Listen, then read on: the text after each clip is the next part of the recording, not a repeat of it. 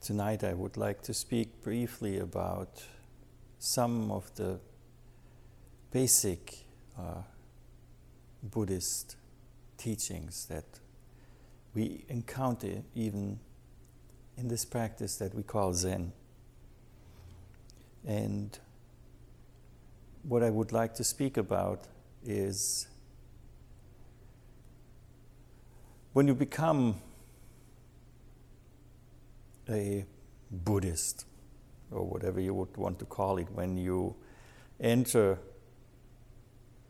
into a, an official affiliation with Buddhist teachings, you go through a process where you prepare yourself for taking the precepts, the Jukai. We recently had a Jukai ceremony here, and there are some that will happen in the near future as well. And one of the steps that is being taken in that Jukai ceremony is called Sankikai, taking refuge. And when we take refuge, we take refuge to three named things, ideas, concepts. And those are the Buddha, the Dharma, and the Sangha.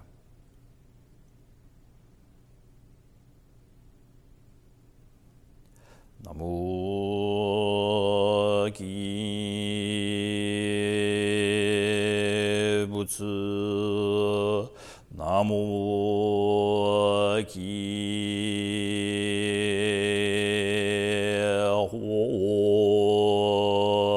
Namo Ki So.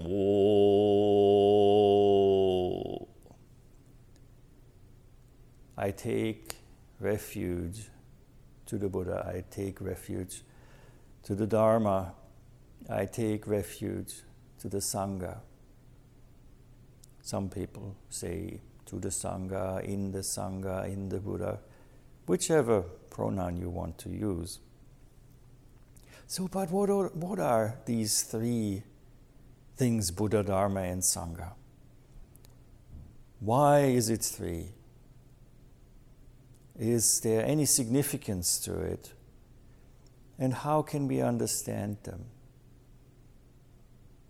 So, first of all, there are many, many different ways of understanding Buddha, Dharma, and Sangha. In a very orthodox way, going back to the teachings of the elders, the Theravada teachings, the Buddha is the historical Buddha the figure of Shakyamuni. The Dharma is the teachings and the rules that the Buddha formulated during his time of teaching after he became enlightened under the Bodhi tree.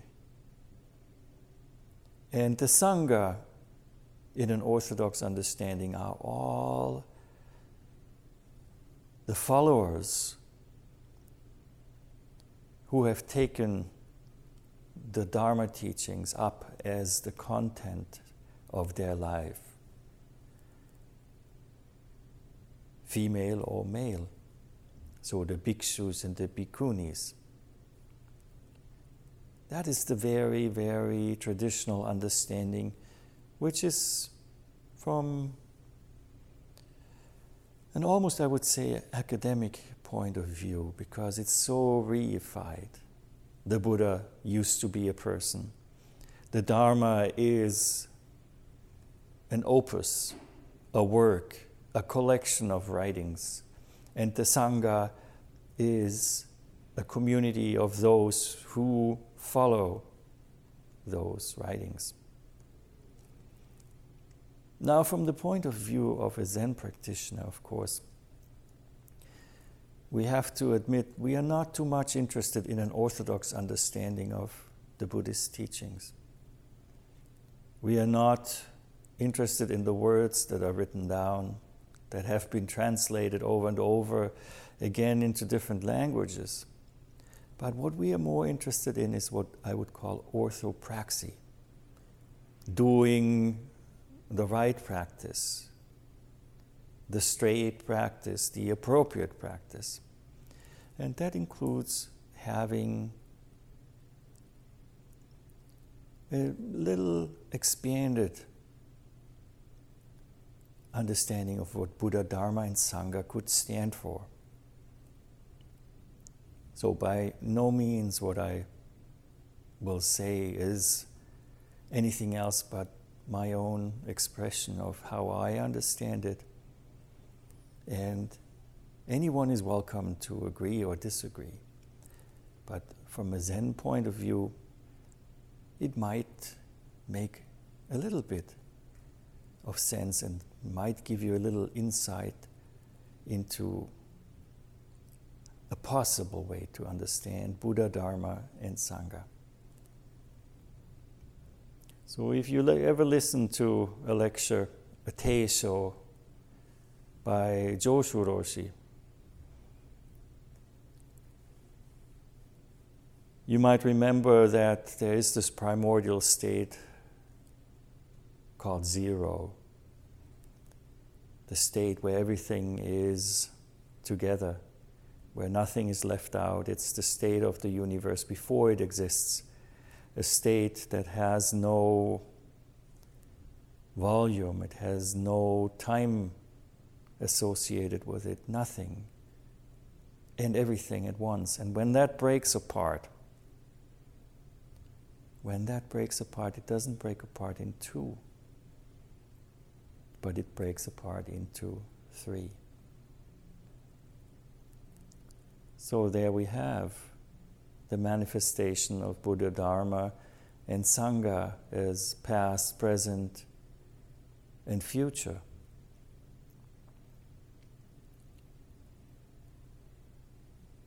We could also call that what connects everything Buddha nature or Buddha. Buddha is the unnameable, but everywhere it is recognized. Because everything originates from that origin, which we could call Buddha. But how does it come into existence and how does it disappear? That is an activity. Even though you have that oneness in zero, in the state of mumyo, ignorance.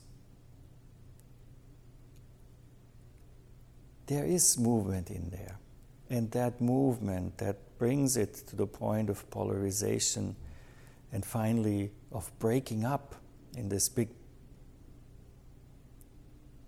appearance of that, what we call past, present, and future. There's this activity, and it is the activity that we call the activity of Dharma, or the Dharma activity. So already we have two. And through the Dharma activity, what comes into existence is uncountable beings, uncountable grains of sand, molecules of water, dark matter, human beings, grasses, everything through the activity of Dharma comes into existence. And what does it form?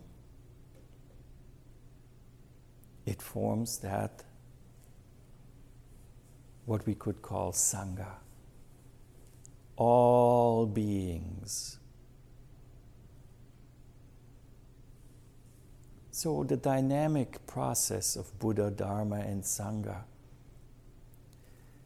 where through Dharma the state of Buddha breaks apart and manifests Sangha. And Sangha disappears through the activity of Dharma and becomes again Buddha. It's a dynamic way of understanding the three treasures of Buddhism.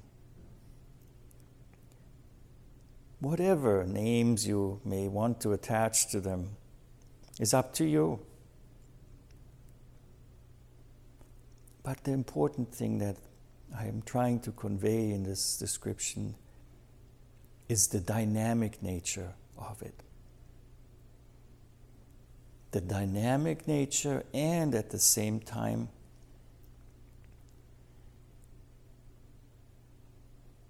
the fact that it is unlimited.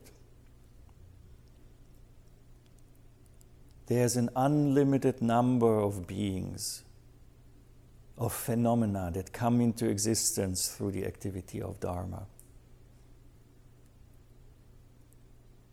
And within Buddha, the state of zero, there is the potential for an unlimited number that is so small we call it zero.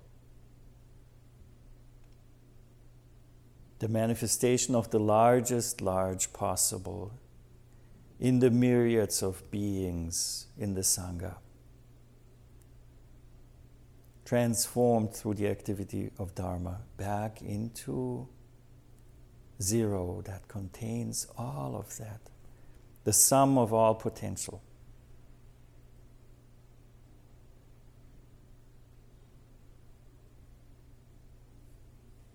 So I take refuge to the Buddha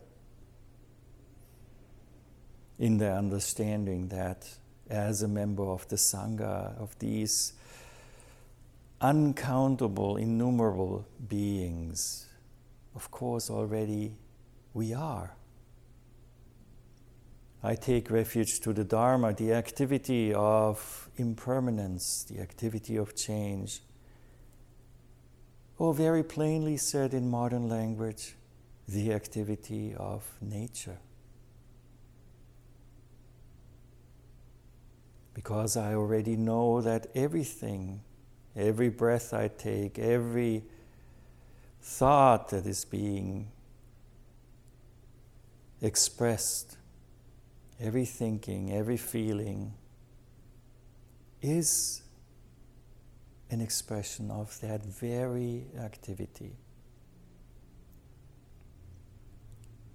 And taking refuge to the Sangha is the realization that everything that exists is not separate from you. Not only not separate, but in fact When your Dharma eye and your heart opens, it becomes abundantly clear that whatever you look at, you will come to be able to say, This is myself. Oh, yes, this is myself.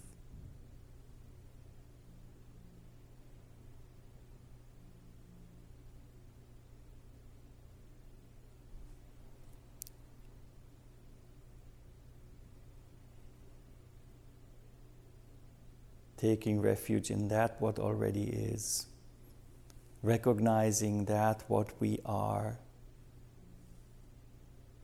and committing to stay with the process of impermanence and change. By not fixating an idea of I am, by not fixating on opinions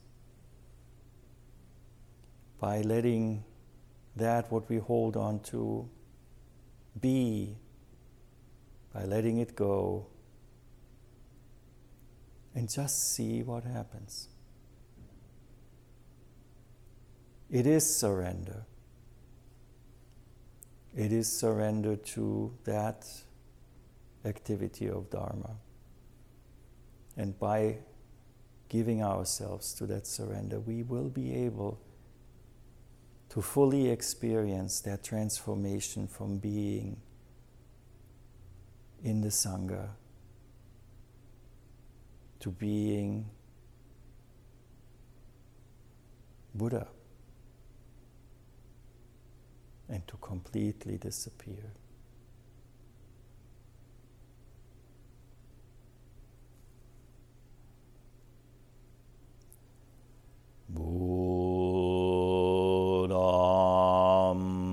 Saranam gacchami